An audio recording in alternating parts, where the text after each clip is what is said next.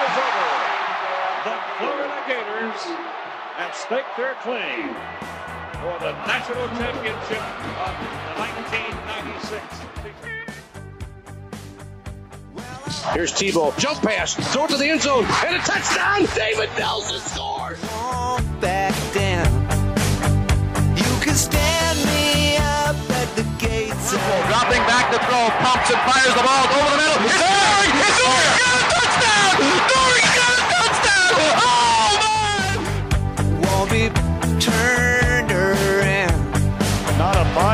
10 yards, lofting down the sideline for Johnson, and he is level.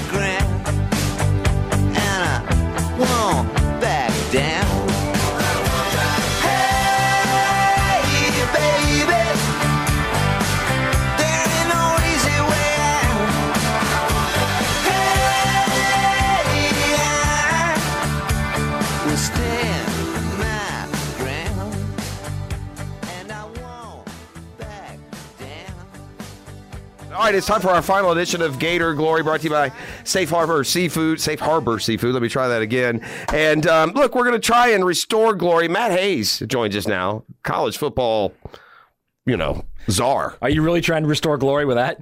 I am. That's how we roll. Listen, we had a couple of penalties around here, but we fought, we forged through. We end up with a victory. Um, look, we, we define this Gator glory as being like a seminal moment of when Steve Spurrier arrived, and it's been glory since then. And actually, as I've done this and we've gone along, that's not what's happened at all. We had Gator glory from 1990 to 2010. There's been no Gator glory since 2010. There's been no carryover. Nothing special has happened at the University of Florida since Urban Meyer left. And so now, as we transition to the fourth coach since then, in Billy Napier, and uh, you know, one of the many directions you can go if you're a a college administration, right? You can try and steal somebody's big name. We've seen that happen. You can go get the top assistant. We see that happen. You can go get a guy at a smaller level, and we've seen that happen now with Napier. So just gut gut feeling on Napier's ability to crack this egg that is Alabama, quite frankly. Well, I mean, I, I don't really like anybody's chances of cracking the egg that is Alabama. I mean, Kirby's recruiting better than anybody at Georgia, and he hasn't been able to crack it yet. Yeah. So it's a tough hoe. There's no doubt about that. That's some heavy lifting going on.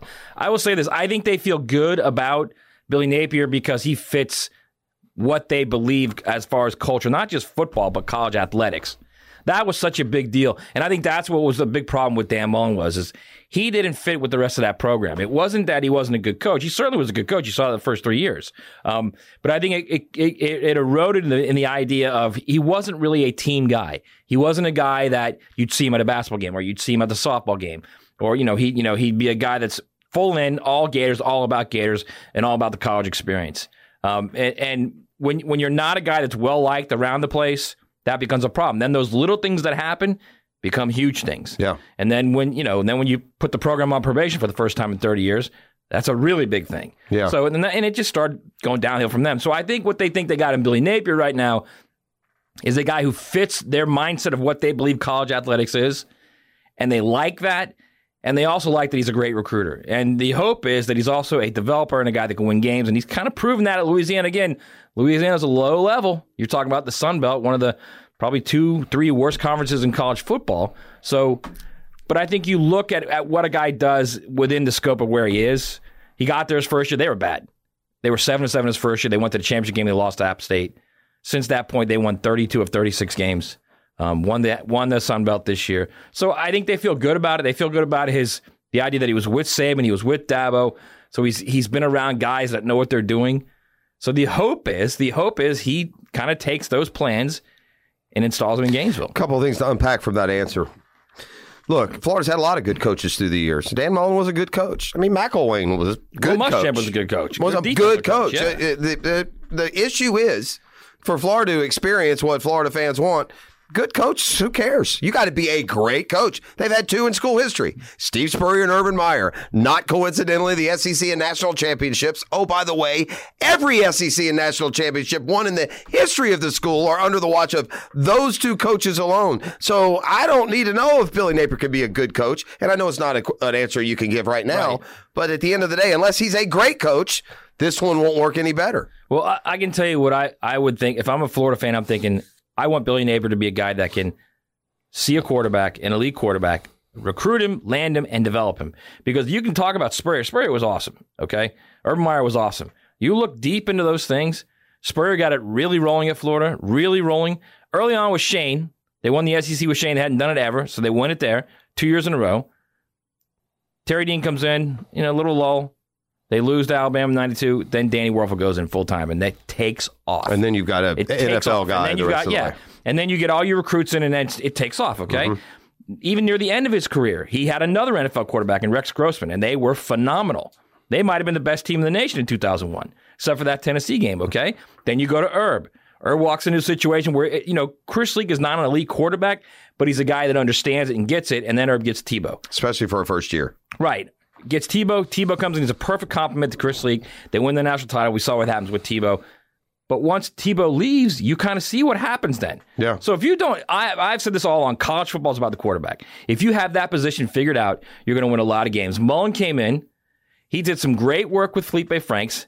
I mean, actually, his first year was probably his best year of coaching. And the, don't forget, the room was so horrible for the four or five years. So Horrible. the fact that he got Horrible. Franks and Trask, it, it, it- He- it's magnified even more. He did his his his best year of coaching. I think it was the first year, not only because he was the first new guy coming in, but he got all those guys on the same page. They were all pulling in the same direction, and he made Felipe Franks a quality SEC quarterback. He wasn't an elite guy; he was a mm-hmm. quality guy. They win ten games. All right, he gets to year two. Felipe gets hurt. Trask comes in, plays really well. Year three is when it really you really saw what could be when you have an elite quarterback there. He believed they had a team that could win the national title. I think had they played better defensively, they would have won the national title, but they didn't. Mm-hmm. So here you are, and then and then it starts to unfold for him, and you saw how he reacted once it started to unfold. So the, the, the bottom line is this, Pross.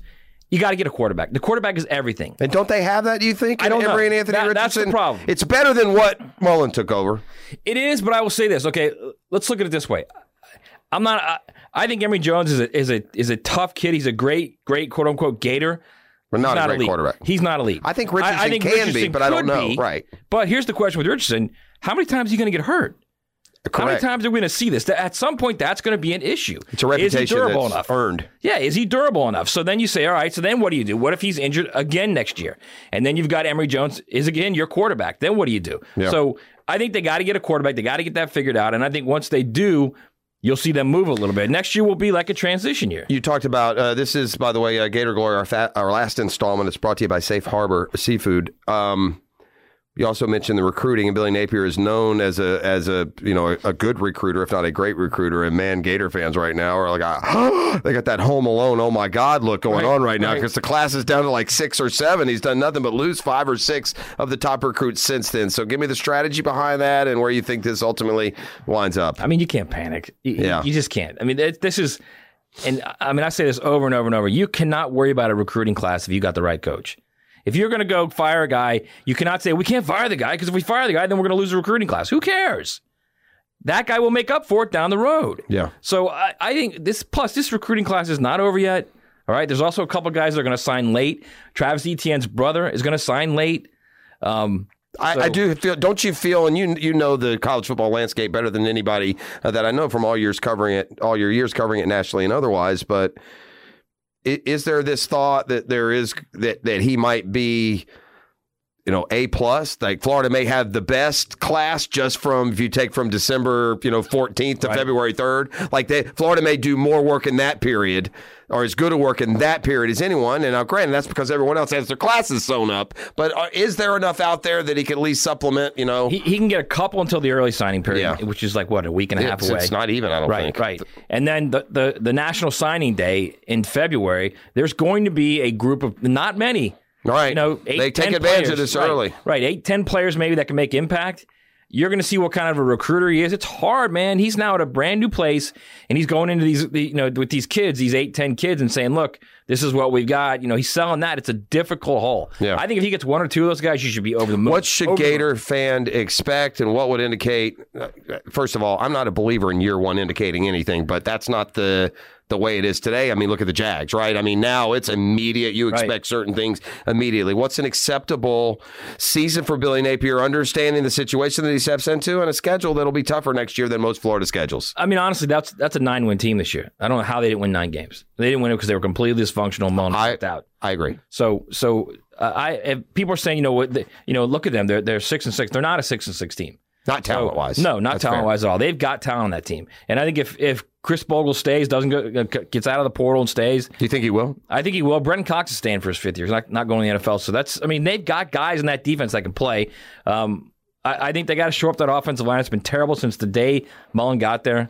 Hasn't been good at all. They have So not that's a- recruited there. No, they it's haven't. not like sometimes you get good recruits and they don't live up to it. But Florida has been living on three star recruits at that line, and I just don't understand playing Georgia and Alabama how you ever think that's going to work. It's not only that; it's the interior on the defensive side as well. Yeah. really the whole line, but mo- more so specifically on the Yeah. interior of the defensive line. They're just not recruiting well there. So it, it's an it's a line of scrimmage league. We all know that. You got to recruit well there. So I think that's what he's going to focus on, and then you got to get a quarterback, and you can fill in receivers and and running backs and you know third down backs and third down receivers, but you've got to get the line of scrimmage figured out, and you got to get the quarterback. Figured Are you out. still of the belief, even with this, you know, ten year sabbatical from really contending, that Florida can be among those?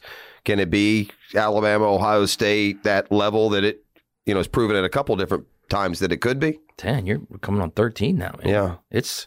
It's been a while. long, long Yeah. time. Yeah, I. I It's all about the coach. That's yeah, why this Napier I- hire is so important. Again, Spurrier, Meyer. Enough said. You want to talk? You talked about quarterbacks. Well, hmm, what do you know? Florida won two natties, and wow, Heisman's on both those teams. You better have a Heisman. Not only not only Heisman on both those teams, but probably the two greatest quarterbacks in the history of school. Right, you got to have a Heisman Trophy winning quarterback and a great coach. I don't think you can win at Florida. It's not that difficult. And by the way, right? that's also the, the situation at Tallahassee. You better have both.